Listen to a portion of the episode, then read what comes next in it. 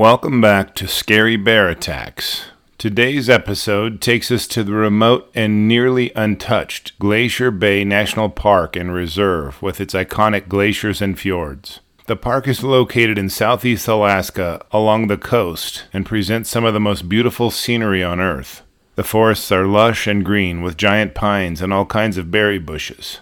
The bay itself lies to the east of where our events that we are discussing today occurred.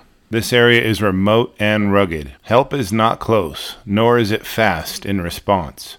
Most people who travel to this area understand that if they get into trouble, they're on their own. On September 10th of 1976, 25-year-old Alan Precup arranged for his backpacking trip into the preserve through the visitor's office. He was up from Illinois and had quickly embraced the Alaskan lifestyle and experience. He established his travel route and timeline so they would know where he was planning on visiting and when he would be back. When September 13th rolled around, Mr. Precup did not meet officials at his pickup time and location. A search party was immediately launched to find him.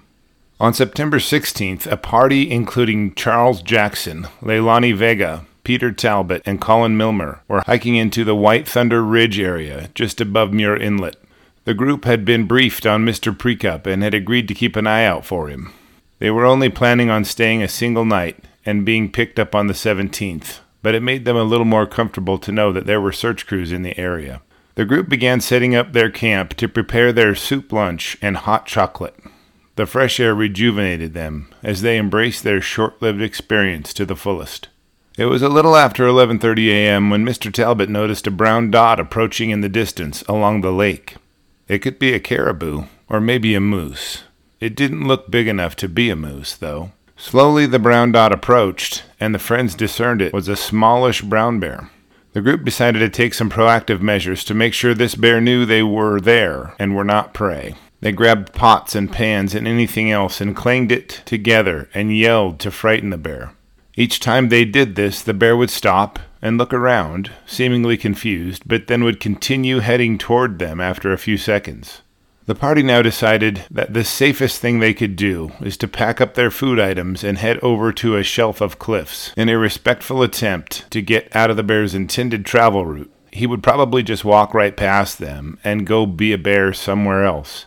They labored to the cliff tops and found trees to cache their food in, as they looked down upon their camp, they could see the bear trashing their tents and biting anything he could find with human scent. Then the bear dropped its nose, like a bloodhound, onto the group's trail. The bear sniffed along the exact path they used to get to the safety of the cliffs. They immediately decided they needed to make more space between them and the bear, so they headed further away from camp along the cliff. They looked back at their food stash, expecting to see the bear pulling in their food bags, but the bear kept his nose to the ground and followed their trail. He wasn't interested in the food cache, just the people. They half ran, half walked the steep cliffs surrounding the lake and arrived back at their camp at a quarter past one. The bear had followed their scent trail the entire time. The group decided to seek protection on the hill above their camp and began hiking in that direction. The bear followed them, now a mere twenty feet behind. They'd removed jackets and ponchos and anything else to cool themselves, as the exertion from the pursuit made them sweat. At the top of the hill there was a large swale that separated the bear from the campers, only about ten feet apart. The danger and fright of the situation had well set in with the group, and they decided they must defend themselves. They had very few weapons of any use in defense, so they armed themselves with rocks and began pelting the bear. Seemingly confused from the yelling and chaos, the bear walked a short distance away and laid down, putting his head on his paws. It observed every movement anyone in the group made. A bush plane flew over during the incident on the top of the hill. It circled around five times or so, and the group felt confident they'd been seen. They expected the pilot to buzz the bear and run him off, but they were wrong.